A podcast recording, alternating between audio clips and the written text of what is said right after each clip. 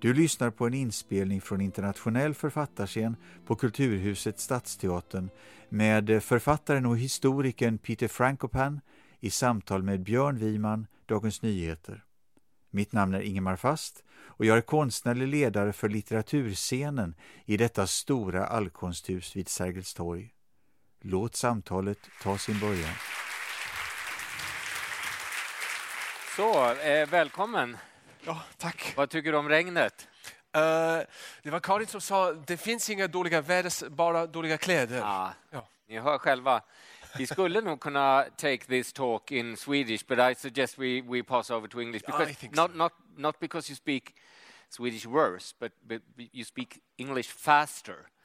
and we have a lot of ground to cover tonight. We're going to run through history in, well, like 60 minutes here. and not only history as we know it, but that's, that's the important thing with, with this book. Uh, Ingmar mentioned the title, Sidenvägarna, Silk Roads, but he didn't mention the subtitle, uh, which is A New History of the World. So we're not only going to run through history in 60 minutes, but a new history of the world. Yeah. Will we make that? You get good value for money. Okay, that I promise. Let's hope so. uh, so, who are you to make such a claim as to write a new history of the world? Well, it's a very good question. Um, quite aggressive. Um, well, I suppose if, if uh, a professor of global history at Oxford University can't do it, who can? you know, I think well, one of the problems when we, I mean, it's a, it's a, it's a, it's a good question, and um, so yeah, you know, when we when we conceptualize the past, we we break we break the past into blocks. You know, we, we make the Middle Ages or the First World War, or we create this idea of time that is distinct. And of course, as scholars, what we have to do, and writers, we have to do, we have to try and, and take manageable um, stories and, and then tell them. And uh, what I try to do is to try to, to say, well, there's, the, there's a big picture as well that we need to, to look at. And um, so, starting from two and a half thousand years ago, I suppose what I want to try and do is to say, where, where is the action? Where, is, where, where, where, where should you be standing to understand the history of the world? You know, when, when I was a boy, I learnt about the ancient Greece, right? You did that too, and ancient Rome. Then there's a long gap until the Vikings. Then there's another long gap. We get Henry VIII, you have Gustav Vasa.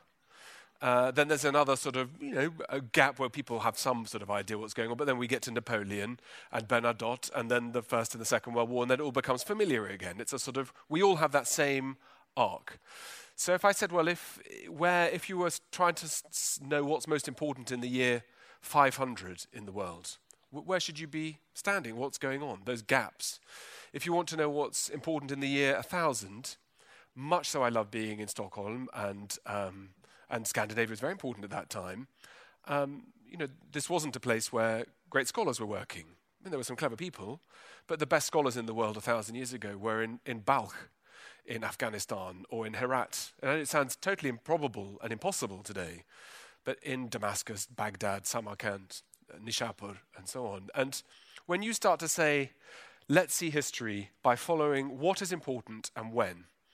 Europe only becomes part of that story, really for global history, importantly, around about the year 15 or 1600. And for the last 300 years, 400 years, for sure, Europe has been the dominant power in the world. But it wasn't always like that. And we can't, and, and in fact, Europe's rise to power was directly connected to this network. It's called the Sidenvägarna, Sidenvägarna, the, the, the Silk Roads like all labels, it's, it's slightly clumsy because it's not just silk that's traded. There are lots of goods, lots of ideas, lots of things that one could that, that it could have been named by a German geographer 150 years ago or so. Um, but when you start to, to strip back and say, I'm not going to take a political view about what's important or not, just where is power? Where is money? Where is faith? Where is exchange? Where are ideas? Where is that sort of center of power. Like today, you know, obviously, whether you like Trump, which maybe some of you do, um, you know, Washington is important. What happens in the United States is important. And trying to see where have these global centers of power been and how have they been lost? Because we, we, we don't think about the past in this joined up way. There's a beautiful preface to the book where you describe when you, as a child, got a sort of basic inspiration to this book when you were looking at a map. Yes. Can you tell us about this story? Well, I love I love maps. Every time I get on an airplane, this morning I came over from uh, from England. The first thing I do, and I fly a lot, so I love. I mean, that shows how much I love maps. Every I take the um, uh, the the magazine and I turn to the page which has the maps, and I look at the flight plans, and it's always interesting. You know, the the British Airways places that British Airways flies is different to the places that SAS fly. Uh, it's different to the places that uh, uh, Air Astana fly in the Kazakh national airline. But each of these maps puts that country in the middle, right? All of us, when you think of the world, Sweden is in the middle. For you, Stockholm is the center of the world. For me, well, at the moment, I don't really know because I move so much. But, but this conceptualization of what's important. And when, when I was a boy, I had a map on my bed, bed, bedroom wall that I used to love um, staring at when I went to, when, before I went, fell asleep. I'm, slightly, I'm one of those slightly geeky. I love lists. I love maps. I love names. I love retaining information. All of us do this about something. For some, it might be David Bowie albums. Some might be the scores of Hammarby. You've Hammarby, aren't you? Yes, as a matter of fact, yeah. I am. Yeah. Uh, um, you know, you, we all ha- we all have our, our, things, or it's maybe it's recipes. Maybe it's you know the, your children's friends at school. Whatever it is, we all collect information. And I used to love memorizing these place names and so on. And they all looked so exotic. They still look exotic. Has, has anybody been to Tashkent? You have, okay, Tashkent, a few. Samarkand, all of you have been there too. How about Almaty? Poor Almaty, okay. Uh, Baku, Nishapur, Isfahan you know, these one, okay, you're well traveled. Okay, I'm in trouble. don't, okay. These guys uh, they know what they're doing. They, have come with. Okay. Uh, these places, they sound incredibly exotic. They feel very exotic, and they, they are. You know, they're they're amazing places, right? Uh, they're fantastic places. Um, but they never got mentioned when I was at school. I would, I would come back from school every day and I would learn about Beethoven or Mozart. I'd learn about uh, Immanuel Kant, or I'd learn about Puccini, or I'd learn about Sartre, or um, every now and again we'd have a bit of Strindberg and a bit of Ibsen. But you know what I learnt about in all of my lessons in history, geography, and so on was always about Europe. Uh, I never heard the word Nishapur in my school days. I never heard about China. Um, I never heard about Iran. Nothing. And, and yet, every time I switched on the news, I could see SS 20 missiles being deployed into eastern Germany. I, I, every Friday at my school, I had a desk. It was a bit lower than this one, but it was made out of the same kind of material. On a Friday at two o'clock, we had to, they pressed the, the bell went off, we had to hide under the desk because somehow that would have protected us with a nuclear strike. And uh, I, so I grew up watching the news. It was about the Soviet Union and then going into Afghanistan in 1979. It was about revolution in Iran, also 1979, where I lived about half a mile from the Iranian embassy with the windows blown open by the SAS. I, I was a child of the Cold War, so I, I, I saw the Khmer Rouge on the news every night. Uh, committing genocide. I saw people fleeing from Vietnam. And all these parts of the world I never heard anything about at school, never learnt about them at all. And it seemed to me that that was both quite dangerous, but also uh, quite exciting to learn about places.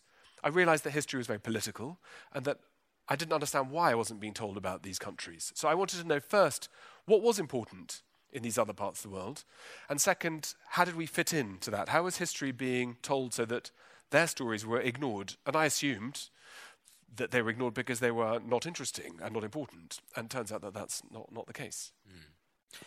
Uh, as Ingmar said here earlier, I, I, totally agree with what you said, Ingmar. It's a, it's a beautiful book and it's, it's enlightening, it's elegantly written. Uh, I'm not a scholar myself, but I figure it's scholarly impressive as well. so, uh, what, what struck me most I think you have all got the basic idea of what Peter's project here to to like give the world history a new ge geographical focus, which you have succeeded with as well. I'm an opera fan, you know, but so what struck me most was how history gives opens itself to to um, to leitmotifs, mm. things like in a Wagner opera, where where a string of of of, of notes keep repeating themselves yeah. in the same pattern. Uh, well, we're human beings, yeah. and we're not so very different. Uh, whether we're in Stockholm or Aleppo, or Beijing. Uh, we're human beings, so we're not so very different to our ancestors. We people fight about the same kinds of things. People are drawn to betray their neighbours and inform on them in, in France in the 1940s, in the Second World War, uh, in the same way that people were, were, careful of their positions in the Cultural Revolution or so on. We, we, we are these big themes, you'd expect them. Just what you, what you said, I'm not trying to give a different, different, different geographic focus because you can look at a bo- books, uh, you can look at a book of photographs that can give you a different geographic focus.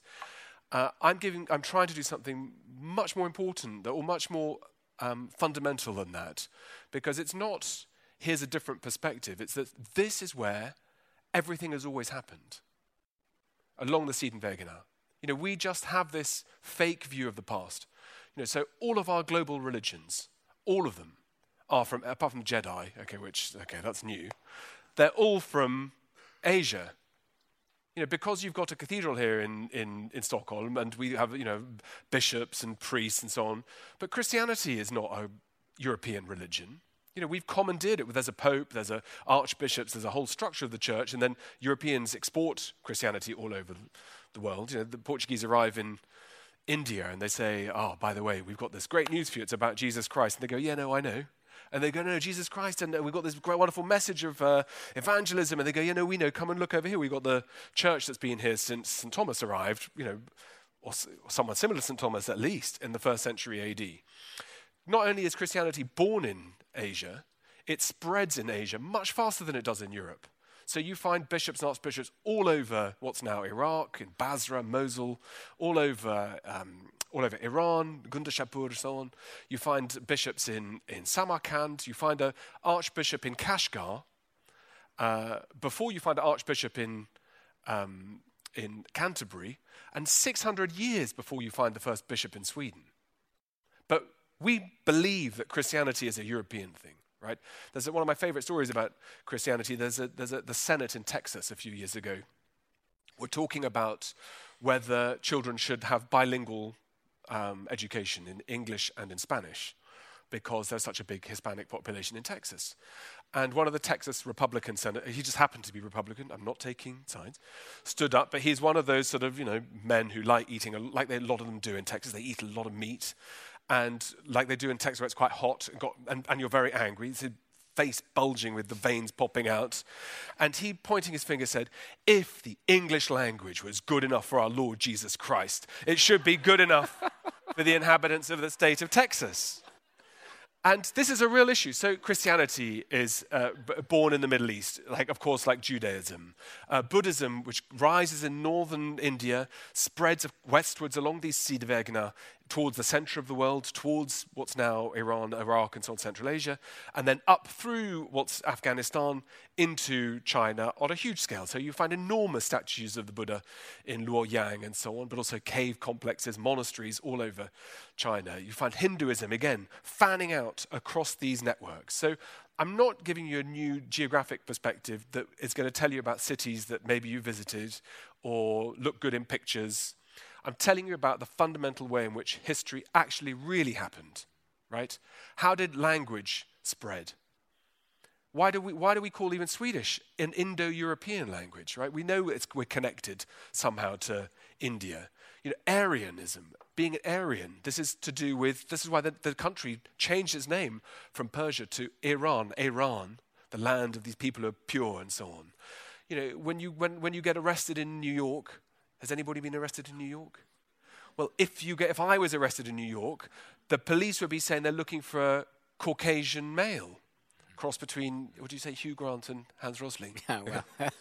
uh, Caucasian. You know, this is a mountain range between the Black Sea and the Caspian Sea. These Sidenvägarna are not peripheral uh, and sometimes important because of the Mongols or Timur or something like this, or, you know, a nice city to visit. These are the fundamental, this is the, the world's central nervous system. You can't understand the history of Europe without understanding these Sidenvägarna, nor can you understand the history of these regions, because Europe rose by taking control of these networks. You know, the reason why Europe rose is because it gained access to transatlantic trade and, and eventually to India, to Africa, to the trade networks of Asia. And that's, of course, what made the Viking world. You know, we, for, we forget how, even how here we are in Sweden connected to uh, to the center of Asia. Yeah, I, I uh, notice now you're running a bit very fast through time here. Should we slow try down, to slow down? No, no, slow Alexander down. the Great. Start from the no, not Romans? necessarily. A religion, I, I thought. Okay. You were speaking about religion because Yeah. it, it's one of the Leitmotifs. powerful leitmotifs in Yeah. your book, and it's also one of the most powerful themes in the world today, and and a source of many conflicts. At least people think so. Uh, but you were ta- you were talking about Christianity, and I, I thought we would would try here to make our way through history uh, by a couple of scenes and like tableaus and Okay. leitmotifs, if you rather. But there's a beautiful connection, for example, between uh, Shakespeare's uh, The Merchant of, of Venice and the spread of Christianity that you that you were telling us about here earlier. Right. Well, so uh, Christi- after the death of, and resurrection of Jesus Christ, uh, what happens is that Christianity starts to take root. And like I said, it, it takes root in Asia quicker than it does in the Mediterranean. But in, in the Mediterranean, it's competing with um, Roman pagan authority and so on. And, and religion, like you said, Björn, it's, it's important today. It was important in the past. You know, even if you're convinced and you can prove that there's no God, you know, the meaning of life, what happens when we, us when we die, or our loved ones when we die, you know, it's important. And it's important to understand exactly what the teachings are of uh, church fathers or from the Quran or whatever it is. It's, it's important to understand these things. And, but the Christians who start to, to spread out into the Roman Empire uh, become very heavily persecuted. And uh, Tertullian is one of the one of the great writers from the uh, late Roman period, who it's very striking. His, his he writes a commentary about what, about Christian persecution, and he says, more or less echoing a very famous play by Shakespeare called *The Merchant of Venice*, whose hero Shylock. Uh, Tertullian says, you know, how can you how can you attack us? We, do we not have two arms and two legs like you do? Just because we're Christian and we believe a different way, are we worthy to have our lives counted less valuable than yours? Uh, is it right that you should attack us with, your, with, your, with, with sticks and clubs and break our bones because it gives you the satisfaction? To, can you not respect us as human beings? And more or less, as, as uh, Shylock says in, in Shakespeare's words, you know, if you cut us, do I not bleed? if I cut me, do I not bleed? You know, this, this persecution and intolerance uh, is something which it's not just you find echoes across periods in history. You know, it's how one respects and deals with minorities is a hugely important question. And you know, we can we can kid ourselves to think that somehow the problems of 2017 are unique. You know, there's march in, on Saturday in Göteborg, or what's going on in Catalonia uh, the weekend as well. Uh, what's happening in with Brexit and uh, you know Galicia and so on. In uh, these ideas about identity are hugely important, and how one treats, how one builds a society that allows uh, freedoms, tolerances, and so on is, is, as we know, is not easy. But these are not new questions. These are things that were occupying the minds of scholars like Tertullian um, 2,000 years ago. And what, what's interesting as a historian always is to try and find parallels to show that these, these things morph. So something you see as with the Christians being persecuted, you then see the other way around with the Christians uh, persecuting Jews, in this case in, in Venice in the, in, the, in the 1600s. And then the, one of the main sources of conflict in today's world, or at least in the Western world, is the relationship between Islam and Christianity, but it, it hasn't always been so. I mean, Islam is a very powerful theme in your book as well. The the, the rise of of Islam and and that really really changed the world. Yeah, well, I think what you what you need to do. I'm, I'm only because you're. I know you're such a good editor, Björn. So I don't want to. You're, I don't want to run ahead from myself. Well, please run ahead. run wherever you want. I, I think it's best that way. Um, you know, it's understanding how ideas spread. It's fascinating, right? Uh, religion is one of these markers you can see, and and what is it that allows success if you're i suppose you look at it that way.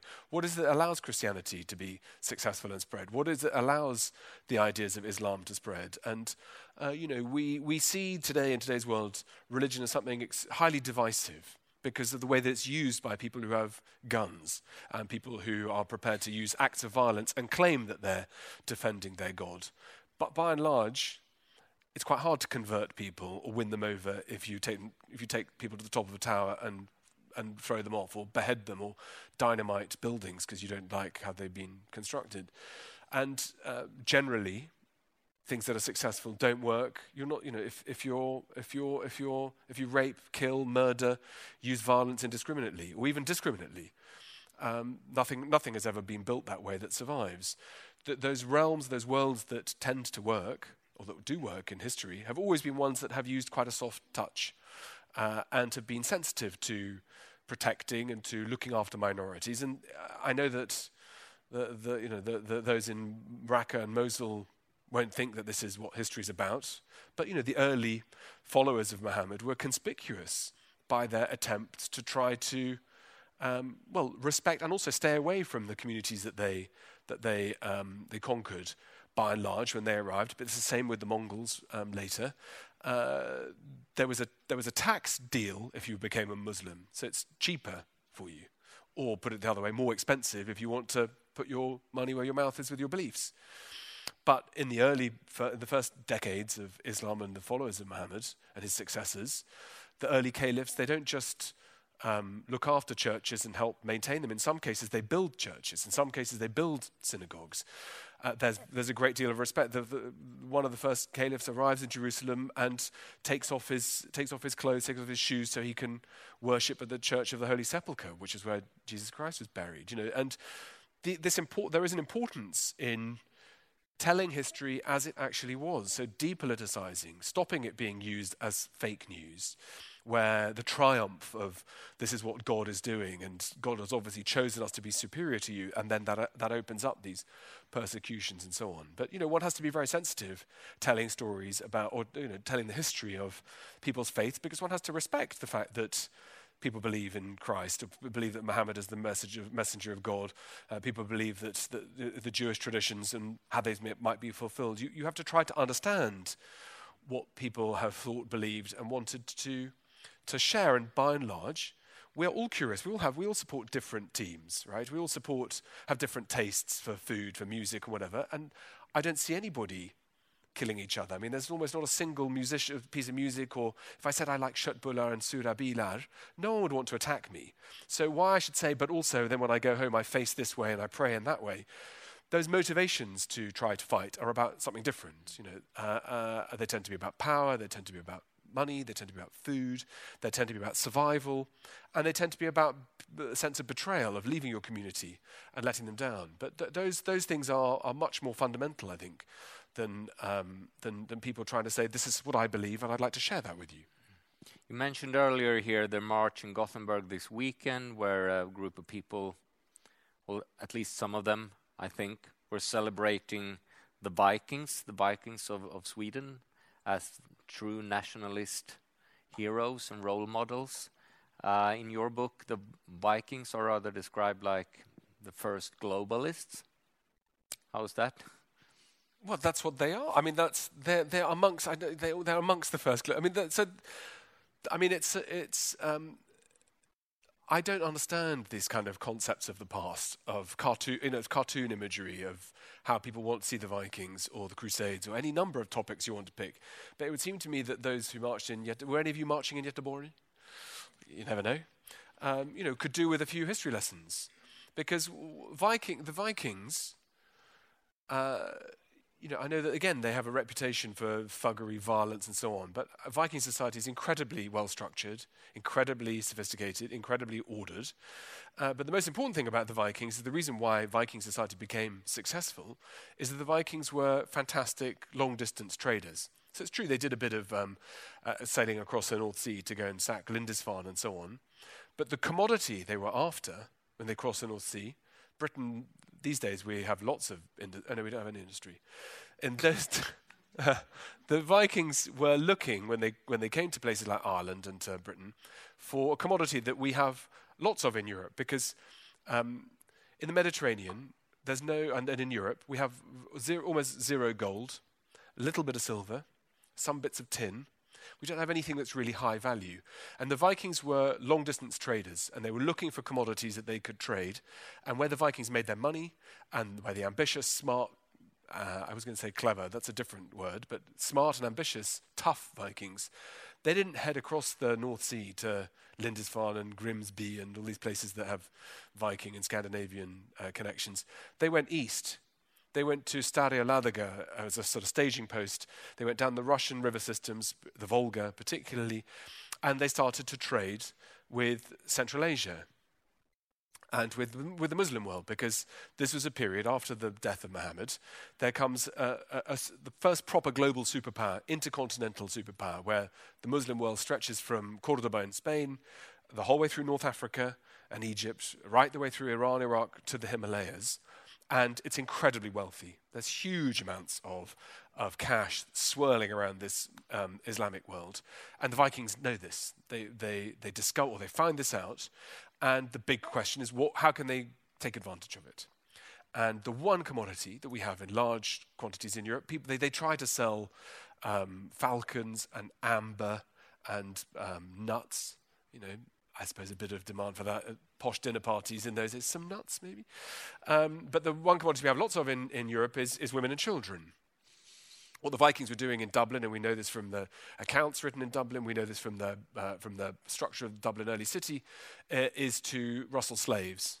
It's to human traffic.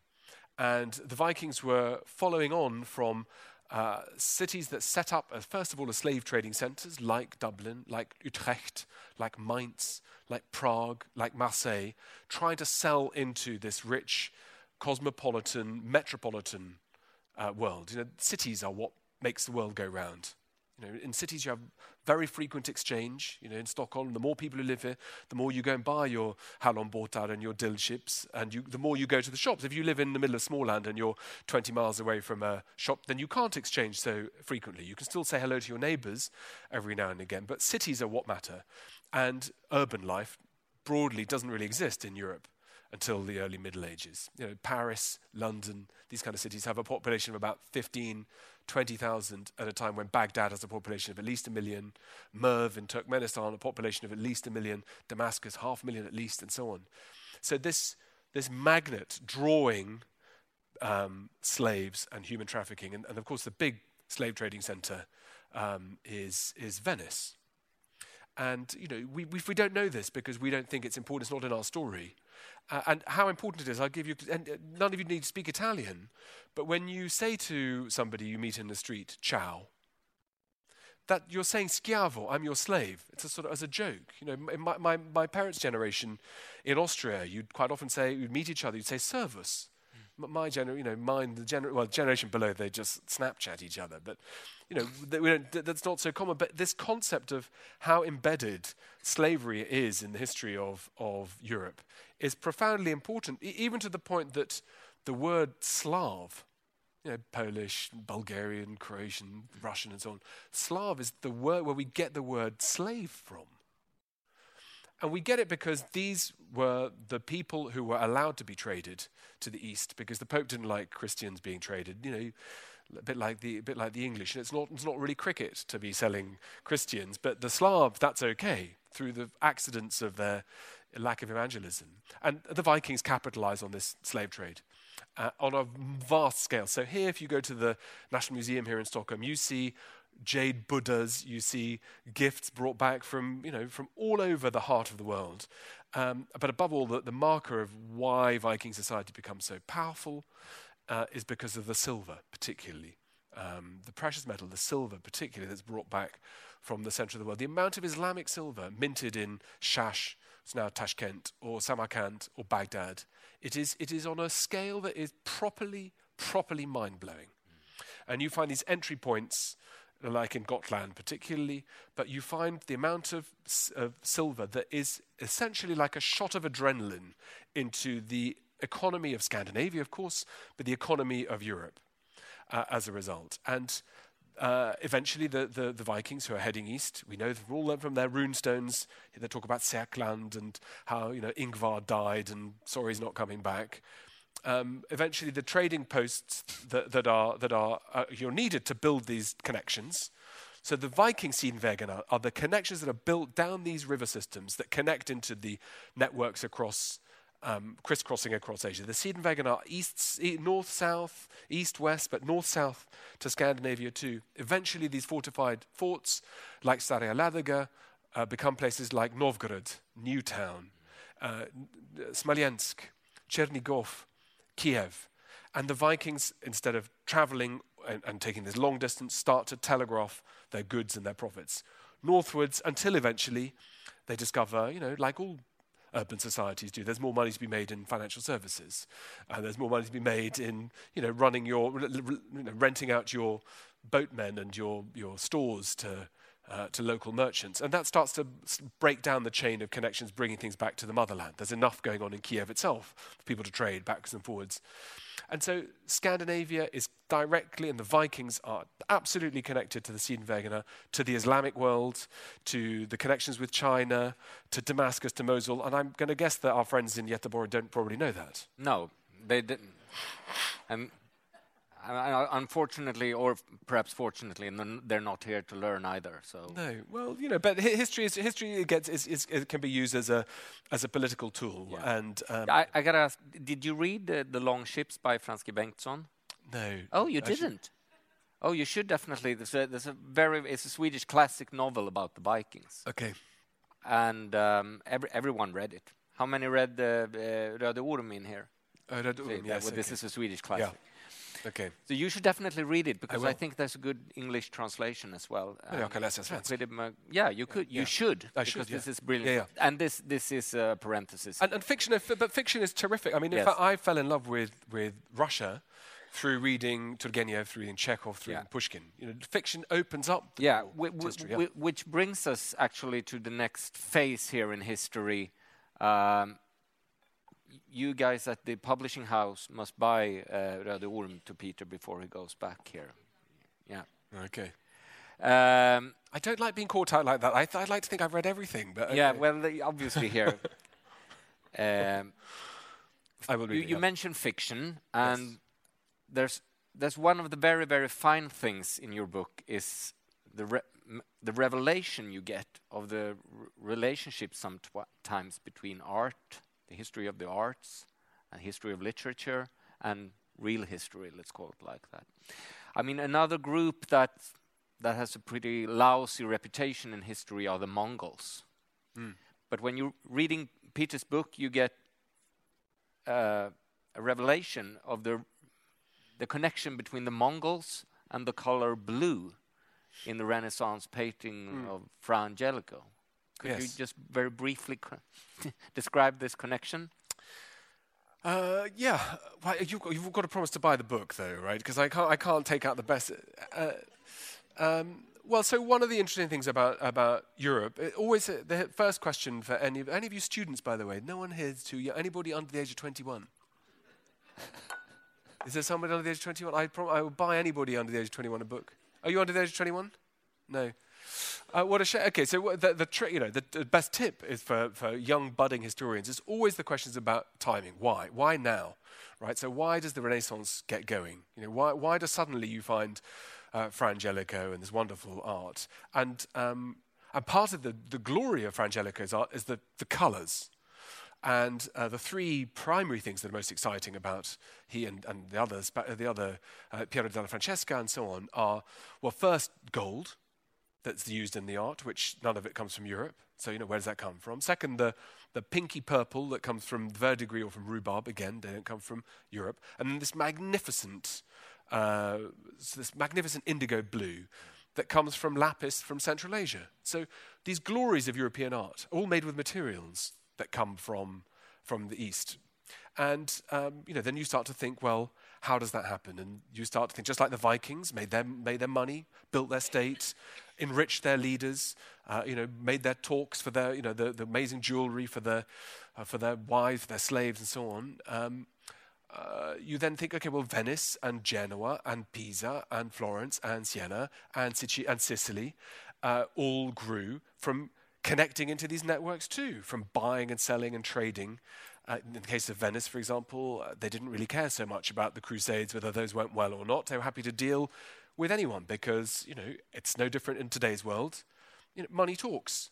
You know, so tell Bofors or tell uh, Boeing or Lockheed not to sell weapons to Saudi Arabia, and they won't do it. They'll, of course, we'll sell. That's just how it works. Money always talks, and um, it's it's it's c'est la vie. You know, you can be moral about it. You can see what the consequences are. In the case of places like Saudi Arabia, the more you sell weapons, the more you build up a military structure in that state, the more you create hierarchy because states that have big militaries promote their officers right to the top. So you build fragility for the likelihood of state failure or state coup. Uh, and this is what happens. And then once you've got lots of kit that you pay for, you might as well use it against the Houthis, for example, in Saudi's case. We might as well use it in, for Iran, Iraq. And the more armed people get, there is a structure that follows um, through this sort of process and Venice, Genoa, Pisa, and so on, the rest of it, all, all are part of that continuum of plugging into these trade, trade networks in the East. As far as the Mongols go in part of the story, well, again, why now? Why, why do the Mongols succeed?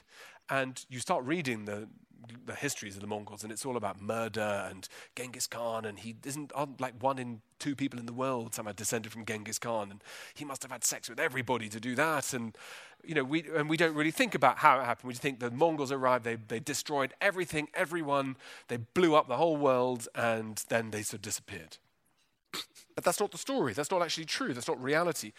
What, what the amazing thing about the Mongols is from about 1200, 1206 between, in the space of 15 years, the Mongols are able to get from Mongolia and, Chi- and eastern China right the way through to Kiev, and 20 years later, they're in Central Europe. And the big question, of course, is why then? What happens? How are they able to do that? Uh, how does that fit with the story of murdering millions and millions of people? Because there are you know, not everybody dies under the Mongols. What, what actually happens is that they totally devastate a couple of cities to make examples of them Nishapur, the order is given in Nishapur that no man, woman, child, or four legged animal should be left alive. I told that to my children. They said, The poor dogs. And I went, No, not the poor dogs, the poor people. And then my children went, The poor dogs. Okay, so Nishapur was destroyed, and Merv in Turkmenistan. Uh, uh, uh in 1221, Merv had a population, it was the biggest inhabited city in the world. That's where scholars, artisans, traders, networks, everything connected through Merv, it was completely flattened. And what the Mongols did was they, they used these to then unlock everything else. They uh, arrived at cities and said, right, you can either suffer the same fate as Nishapur or, you, or as, as Merv, or you can surrender. And most of the populations said, okay, well, what are the, tell us, tell us, give us a bit more information so we can make a good decision. And they say, well, option one is you end up like and Merv, or option two is you open the gates and you acclaim uh, the great Khan as your supreme overlord, and you know we'll move on. And they always had two questions, which was number one, can we worship the same way and the same God? And the, Mongol, the Mongols would say, do you know what, we're really not that motivated, but you do whatever you like. And not only can you do whatever you like, I'm pretty sure that Genghis Khan had like a Jewish tutor or a friend of his, best friend, I think, or his brother in law or something was Muslim. He loved Buddhists, by the way. And they gave this kind of very clever social democrat answer, which is, you know, everyone's happy. You know, Tony Blair, it's fine. We're all going to be okay uh, Tony Blair and the Mongols. Okay, there you go. Uh, and then the other question, which is of course money talks, is they would these, these places would say, do we pay what, what, kind of tribute are we talking about? What kind of punishment? And the Mongols said, we're not really interested in, in punishing you. On the contrary, we'll we'll just collect the same tax that you paid before, and in some cases we'll lower that tax hurdle. And the Mongols were, I wrote about it in the Evening Standard, they are what we would today call fiscal conservatives. So the Mongols they built this huge empire very quickly. Couple of, for sure, there are a couple of bloody incidents on the way. Merv, they stacked up people's skulls so could, on towers so they could be seen from a long way away. So don't get me wrong, the Mongols weren't uh, entirely uh, progressive and you know, touchy-feely. But this world, the reason why they were able to do it so fast was that they could use those brutal uh, examples plus a very soft touch to incorporate everybody into one big unit and then were very, very soft in their ability to break down identities. So in the Mongol world, they're acutely aware of the problem about being Spanish or Catalan or Galician or Basque. So there were sort of some basic ground rules of what it meant to be um, Mongol or part of the, part of the, the, the great Khan's uh, inner circle. And this highly sophisticated world was built up that lasted for centuries. So it's not some flash in the pan. Eventually, the Mongols, their descendants, move into India under Babur, and they, they then get called the Mughals in sort of quite clever rebranding. Those who work in branding. So when we think, oh, Mughal, lovely jewelry and the way they dress, and oh, these buildings, oh, it's charming. And have you been to northern India? And, and it's lovely to escape in the winter. But those buildings, like uh, in, in, in Jaipur, in Jodhpur, in, in Udaipur, in Taj, you know, the Taj Mahal, they're all built in Humayun's tomb in classic Central Asian style because you, you bring ideas with you. You bring literary forms. The court language is Persian, brought from the Mongols. What, what the big mistake, if I could go back in time, uh, and I'm not just saying it to make you buy my book, what the Mongols didn't do is they didn't make sure that they had historians writing about them. And, and, and that's, I mean that properly. If you don't pay uh, attention to your record of how you'll look in the past, you either disappear or it distorts. So, in due course, it's the Persian writers who start to say, oh, the Mongols, they're incredibly bloodthirsty, they rape, they pillage. They're not at all like us, who we play chess and have rose scented petal water uh, to offer our guests, and you know, we're, we're not, nothing like these fools on horses. Um, but, but there is a problem about trying to work out what the reality is in the absence of sources that are highly coloured or one sided. And, and, and, the Mongols suffer in that case in the same way that the Ottomans, the same way that the Byzantines, these architects of vast realms that are ultra stable, ultra successful, but all of them have a terrible reputation because they didn't do enough to burnish their own image, and then the, the, the winds of history swept over them and pushed them into the sidelines. Well, they did, they, did, they did bring one thing to Europe that wasn't so nice, though the plague. But that came eventually came to bring about the color yes. blue in Fra yes. Painting. Yes, yeah. Well, that's so. So, that, so, it, so along these these networks, it's not just trade, right? We can we can sort of over over push exchange. You know, people aren't just driven by money. In fact, you know, money does talk, but so does faith, so does religion, so does curiosity, so does so does Mother Nature. You know, so you can trace. I learned a lot about hazelnuts I didn't put a single sentence. The problem, the terrible thing about a book like this is that I would love it to be 2,000 pages long. Huge amount of work I did on hazelnuts for about three weeks about because they hazelnut shells survive, so you can see where they're being used. You know, you can see how diets are changing, and then there's nowhere it could fit in. But amongst the things that are spread by people, ideas, fashion, food tastes, um, so on and so forth, uh, animals, uh, but so too is pathogens. You know, when we when we fly and someone on the plane sitting in front of you starts coughing, you know, we all pull our jacket over our nose as though that might help. Uh, but in, in the in the 1300s, uh, plague sweeps across, following exactly these these connection routes. Eventually reaches um, Kaffa on the Black Sea, which the Mongols are besieging. Mongol Mongol soldiers start to die with sort of black pustules in their uh, in their, in their, around their necks, around their lymph glands, and the Mongols uh, catapult them into the fort. It's a, essentially a use of biological warfare. They don't quite know that's what's going on. But then Genoese who are inside the port, uh, their ships start to bring it back with them, and, uh, and, and the Black Death decimates uh, Europe and decimates Asia. Um, but the, the, the devastation in Europe probably we sort of, you know, are not, not entirely sure, but somewhere between 25 and um, 30% of, of the population of Europe dies. And it's an amazing thing, actually. All of us in this room, all of our ancestors survived, right? Or they'd had children who survived before they died. You know, it's amazing when we try to think about that. We're all plague survivors. And although the plague destroyed um, the population, I mean, I can't even bear thinking about. I mean, it's literally you divide the room in more or less who, who dies and who doesn't. But it does lots of very strange things as a result. So, although we should be, no one should wish plague to happen, first of all, it made the population a stroke much healthier um, because those who are weak died and so on, and there's a genetic structure to all of that. Second, it, it reduced the gap between rich and poor because um, when you are uh, you know, living in central Stockholm and you've got you know, lots of houses that you're renting out, if suddenly a third of the population is gone, uh, you've got empty space, and it's better to get some income than none. So rents fall, and uh, that may be a good thing, may be a bad thing, but, the, but that means that the, the top comes down. But it also means that those at the bottom have greater um, spending power because their money can go further, and also because their skills are in demand to do you know, the saddling horses, to make arrows, to you know to to uh, to do all the kind of the, the lower grade, lower paid jobs their ability to charge more for those goes up. So you suddenly it's a, a society that is much narrow in the hierarchy it creates, and also it's one that lives for for today. You know, the, the spending patterns change. You can see how people are no longer saving up for generations to pass on to their estates, their children, whatever. It's like, well, if we're going to die, we might as well have fun doing it. and that, that creates a new age in like Europe. The first consumer society. I'm not sure about. I mean, in, in Europe's context. In Europe, yes. In Europe's context. Europe's context um, maybe. I mean, I think you know the Romans were pretty good. You know, you read you read yeah, the Satyricon of Petronius, and Satyricon is basically about a man who is today a kind of equivalent of a hedge fund manager or one of those guys who thinks of a digital idea and sells it six months later for 200 million euros and then sits in Stockholm going, right, let's have dinner. And I want to have the best, you know, caviar from, uh, from Iran. I want the best vodka from here. I want, uh, just give me everything. So the Romans knew how to, how to do that, that too. And the Romans, were, they thought it was people who made money were highly vulgar, just like we would all. Is anybody here a hedge fund manager? Who'd like to buy us all caviar and celebrate after after after dinner. Okay, so you know, if there, but if there was one sitting next door with his Ferrari and then was going to the latest nightclub and saying, "I'll tell, buy one of those ten thousand bottles of champagne," we would all believe me. We would all think that was awfully vulgar unless he asked us in to share it with him.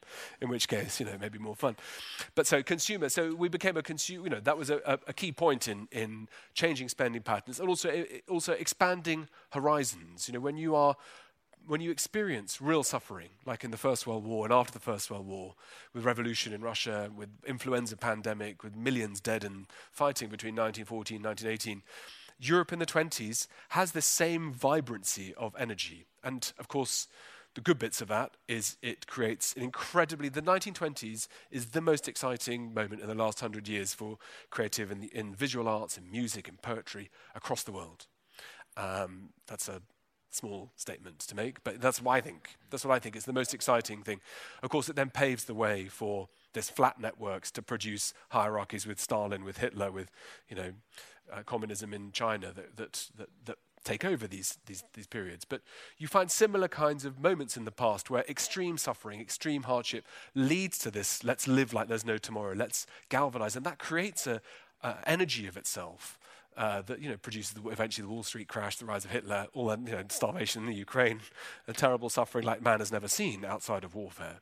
And so there are, there are, but these rhythms of how you can see the world changing and reacting, they're fa- absolutely fascinating. So the Black Death, yeah, came from Central Asia, followed these networks, destroyed Europe, but ironically, was the, actually, I write in the book, it, in, in a funny way, it's the making of Europe. Yeah. So let's not hope we, let's hope we don't have another one of the. I mean, it's a matter of time, of course. And then the before making of Europe in, in, its turn ret- results in Spain invading America, and which in its turn destroying the Maya, the Maya kingdom. Yeah, which, well, which, yeah. which, in its turn leads to the creation of, of the Taj Mahal in India. Right, How is right, that? Right. How can that be? Well, so if you conceptualize uh, the, the, world before 1492, uh, the Americas have a very important and exciting history of their own. But despite what you wonderful Vikings did with Newfoundland, you know, it's a very small, light touch. Uh, the Americas sit outside the global trading networks. So the bits that really matter are, you know, Europe, North Africa, particularly because the sub-Saharan Africa, the Sahara is very difficult to get past. It's sort of disconnected from. There, there is connection between Ghana and gold and so on coming north, but we're really thinking of, of Europe, uh, North Africa, Egypt, Ethiopia down in the south, the Gulf right the way through to Indonesia. Um, the, the place that is at the single worst location in all of that, maybe Scandinavia, you can make a case for it, but it's, it's well, after the Vikings, you know, that's why, you know, Sweden wasn't a rich country after that until Sweden expands through Poland and Russia and, you know, have that part of Sweden's chapter of history. But Spain and Portugal are absolutely the worst parts of all because they are maritime powers and yet their ships can't compete with, even, well, not even with Genova, forget about, forget about Pisa, forget about uh, Venice, which have these networks that have been built the Portuguese, they find a way eventually to get past the Saharan coast of Africa and they start, well, guess what? Shipping slaves. You know, human, human trafficking is a fundamental part of our human experience. But Columbus is obsessed about the fact that um, he can find a way across the Atlantic, and he he did so with three ships, which is nothing. You know, that's like launching a you know a small open top Saab towards Mars. You know, I mean, how the chances of that succeeding? Zero. But Columbus is convinced that what lies across the Atlantic, he's not an explorer, actually. He's not trying to see what's there. He's not trying to see if the world is flat. He's not trying to, you know, uh, win anybody's favor. He's trying to find connections to India and China. So he takes with him interpreters who can speak Arabic and Chaldean, and people he thinks will be able to communicate with the Mongols, with the Chinese. Um, he takes with him um, letters of introduction to the great Khan. so he can open up trade. And he's convinced that the effect on Spain will be so quick and so profound that it will allow Spain to become a huge European power. And in fact, what he finds when he comes back and says, I have found China, but better. There weren't anybody Chinese there, but definitely I found gold and this and that, whatever, which is all nonsense. And his men uh, write to the king and go to, to the king of Aragon and Castile, and they say he's a liar. But as it so happens, the second, third, fourth trips he makes, and then those who follow, like uh, Vespucci and so on, they find, first of all, they find the pearl beds of northern Venezuela, which it's not, not my term, it's another scholar, um, Halikowski Smith, who comes up saying it's the first ecocide in human history where um, billions of pearls are lifted from the oyster beds over the course of 20 or 30 years. And then eventually the engagement with the discovery of the Aztec world in Central America and the Inca in South America, which are highly structured, also violent societies, but they are no match for the systematized violence of the Europeans. Because the one thing we do really well here, apart from selling and buying slaves, uh, the one thing we're really good at in Europe is killing each other. That is our signature in history. There was not a single decade from 1350 to 1950 that didn't involve a major war. You know, Vikings' success was based on their ability to convince people, like the mafia, or like you know these days the Russians, the Kosovo, that it's in your interest to do business with them. Right? The, the Muslim sources, the Arabic sources that write about the Vikings are, know, these men are heavily tattooed, they're tall like willows, you know, they look and sound like gang members. That you, they give you a option to decide whether you like to trade with them, and if you don't, they kill you. So, um, but this is what happens. This European technology, these advances of military technology, means that when Europe comes into contact with the Americas, even societies like the Aztec that are, you know, human sacrifices, they're not pussycats waiting to be stroked, but they, but they, but the Europeans are able to completely dismantle these empires, and they dismantle them and they take away um, silver, emeralds, gold, jewels, and all of that cash flows back towards the Iberian Peninsula, towards, um, particularly towards what becomes Spain. And the Spanish, blessed with all this cash, they do what all lottery. Is anybody here a lottery winner? Did anybody win the lottery? What happens to all lottery winners, as everybody knows, somehow they spend all that money on pointless helicopters, fast cars, and then 20 years later or 10 years later, they've got nothing left.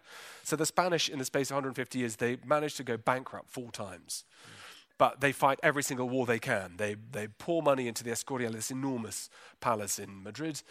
But the money that comes into the European economy is that suddenly enriches everybody in Europe, is, is then recycled and spent on the stuff that everybody wants. And the stuff everybody wants are textiles and fabrics, silks, but you know, other textiles and fabrics too, um, spices, because if you're rich, you know, you want to have the best in life. Uh, ceramics, you know, the, the, the Chinese Chinese ware that, that starts to eventually come into, into Europe. And this huge amount of all this wall of cash, not just coming through Europe. Eventually, the Spanish found a city of Manila in the Philippines to clear cash from the Pacific, across the Pacific to reach the markets quicker. This wall of cash suddenly allows local leaders in, in China, but in India, to have astronomical wealth at their disposal to the point that well, in the, in, the, in the 1500s, one man, when his wife dies early, is able to build a mausoleum uh, to, to her memory, uh, one of the most famous in the world, the Taj Mahal. You know, that's what you can afford to do if you're suddenly totally, completely minted. And this, this is all paid for, the, the riches of India paid for from the cash taken away from, well, what they used to be called the Indians of South America. These connections are so fascinating, but it's always about the Sidenvägarna. It's always about the roots and the connections across linking us all together. So you see, this, the, the book is full of these kind of connections that are really astonishing when you, once you get to see them. Another one is that, that struck me as especially interesting is the relationship between the the play, the Chekhov play, the Cherry Orchard, and yeah. and the First World War. How how are those things connected? Uh, yeah, okay. Uh, well, so I, uh, I love Chekhov. I love the cherry orchard. So I, I, need to stop myself giving too long an answer. But um, you know, Russia, Russia after 1812, uh, you know, Napoleon sets fire to Moscow, and then starts to push back um, and come back towards Europe, and then that's game over for for the French Empire. But from 1812, for the next hundred years, the Russian Empire grows by an average of, of 55 square miles per day for 100 years. and that expansion across into Central Asia, its southern lip towards Iran, uh, eventually out towards China. You know, we forget we forget our geography. You know, um, Eastern Russia is one and a half thousand miles east of Beijing. You know, it's huge. The scale of Russia, the size of it, and as Russia goes through these kind of uh, this I suppose, puberty, you know, there's growing pains of suddenly going from being, you know, nice society in St. Petersburg where, you know, people know how to curtsy and they speak French to each other, uh, to being something that is much more ambitious, much more global, much more experimental in terms of trying out new things. So, you know, so it's Russian composers who start to bring in um, Asiatic music themes into into, into music, you know, Rimsky-Korsakov, Borodin, and so on. It's the Russians who start to try and engage with what does it mean to be. You know, the Russians have had a, have had a frontier with the Islamic world for one and a half thousand years. You know, that's they have a better sense of how to deal with these kinds of neighbors than we do here in, in Europe. Uh, but Russia, they, they, the, the, this process of change, of dynamism, of, a, of an empire that is about to catch fire, you know, the gallop towards before 1914, it's all about this is going to be the Russian century, the 20th century. You know, when, when Bethmann Hollweg, the German chancellor, is sitting outside his, his uh, summer house in, 19, in the summer of 1914, just as the war is about to start, he says, whatever happens with the war, this is going to be the age of Russia.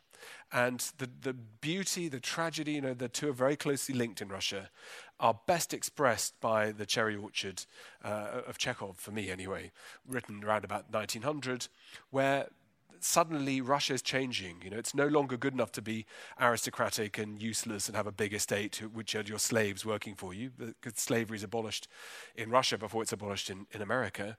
Uh, but the story is about three sisters who find it impossible to um, impossible to adapt, and you know they want to live in the past. I, th- I think personally a bit like we are living today in Europe okay, where this changing world around us, we're trying to either pretend it's not happening or we completely blank out what's, what's going on around us. But Lopakhin, who is, used to be the, the, his father was a slave belong, or serf, not a slave, a serf, belonging to this family, has become a successful entrepreneur. And his view is that the world is his oyster. You know, he can, he can think about social mobility. He can think about his investments. He can think about this new Russia that's opening up. It's, it's limitless, the opportunities. And that story is in itself hugely beautiful about transition in Russia. It, it's particularly poignant because, well, that's not what happens to Russia. That process towards liberalism, liberalization, opening up, the tomorrow that's about to dawn that's going to bring glory is swallowed up by war, it's swallowed up by revolution, by you know, so on and so forth. And it's been always ever thus, you can say, with the story of Russia. But the Cherry Orchard is a wonderful, like this, like fiction. Like I said, it's a, it can provide a wonderful prism to see this kind of change and see the resistance to the fact that you know, n- not everyone is a winner in society. If you don't adapt, if you don't respond, if you can't see what's going on in the world, you know, you, you, you know, by the time you, like, like in Titanic, by the time you see the iceberg, it's already too late. Mm. But then the, the, the rise of the Russian middle class, so to speak, yeah. gives gives strength to the conf geographical conflict with, with England. In, yes, well, I mean, what's amazing is when you read through the when you read through. Has anybody been through the uh, archives of the pre First World War cabinet meeting minutes? Okay, well, all of them in, in London they don't mention Germany, right? It's it's all about Russia. It's all about how the British have been obsessed from the 1840s onwards about that Russian expansion into Central Asia, putting pressure on Iran, which is not, not part of the British Empire, but it's a hugely important strategic partner. And the Russians start to compete for attention with the, with the Shah, but above all on India, the kind of jewel in the crown, India, now Pakistan, South Asia. And the Russians get closer and closer and closer through military conquest and by mopping up all these different emirates, to the point that the British start to say, our defences has been reduced to the thinness of a wafer, they say. We can't, the British can't afford to reinforce. There are rumours swirling around about how um, Russia are about to take over India. And in the build up to the First World War, it's all about trying to second guess what the Russians are, are, trying to do.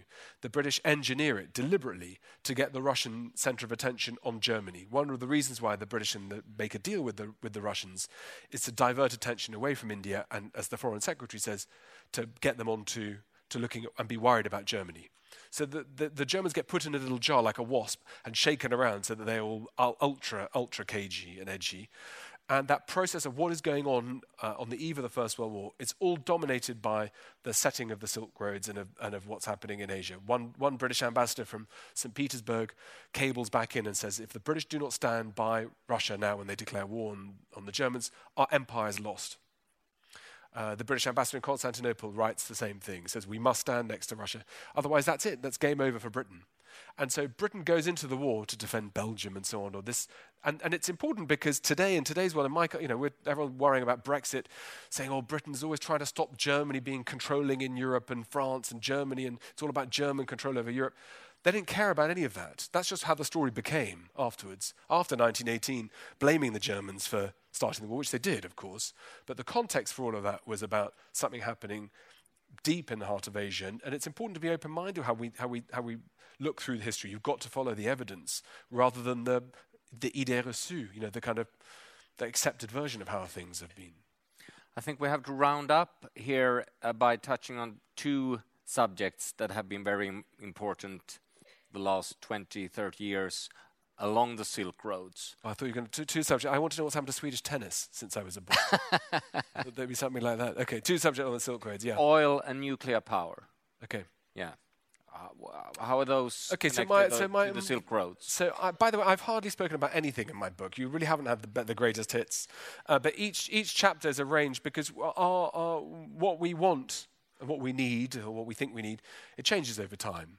So each chapter has a sort of theme. Sometimes it's an idea, abstract faith. Uh, sometimes it's a commodity, like uh, gold or fur.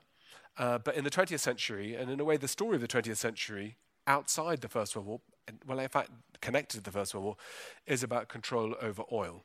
Um, when oil is found in um, in Iran or Persia, it is in 1907, uh, this changes fundamentally the story of of, of Europe.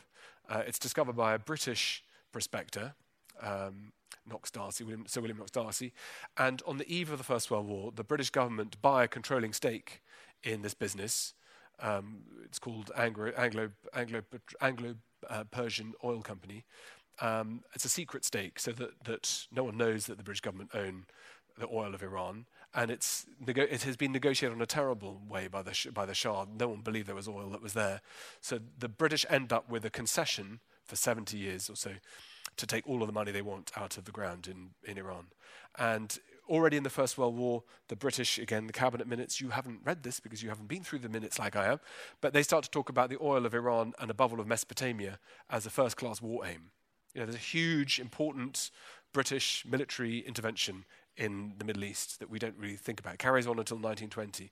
We don't think too much about that. At the end of the First World War, that map Part of the reason we have so many problems today in Syria, Kurdistan, Turkey, Israel, Lebanon, Jordan, Saudi is this map was all carved up to suit British and French, but particularly British ideas about where um, where how to best exploit that oil and to fight for control and influence uh, of oil resources has been a fundamental theme ever since. So in 1953, the um, uh, the British intelligence services approached the United States, approached the CIA to topple a democratically elected leader, Mohammad Mossadegh, who's been nation- wanted to nationalize and has tried to nationalize the oil industry, saying it's absurd that all this money that comes into uh, that comes out of the Persian soil, Iranian soil, doesn't help a single Iranian citizen. And this is the time when, you know, capitalism has a dirty, dirty name.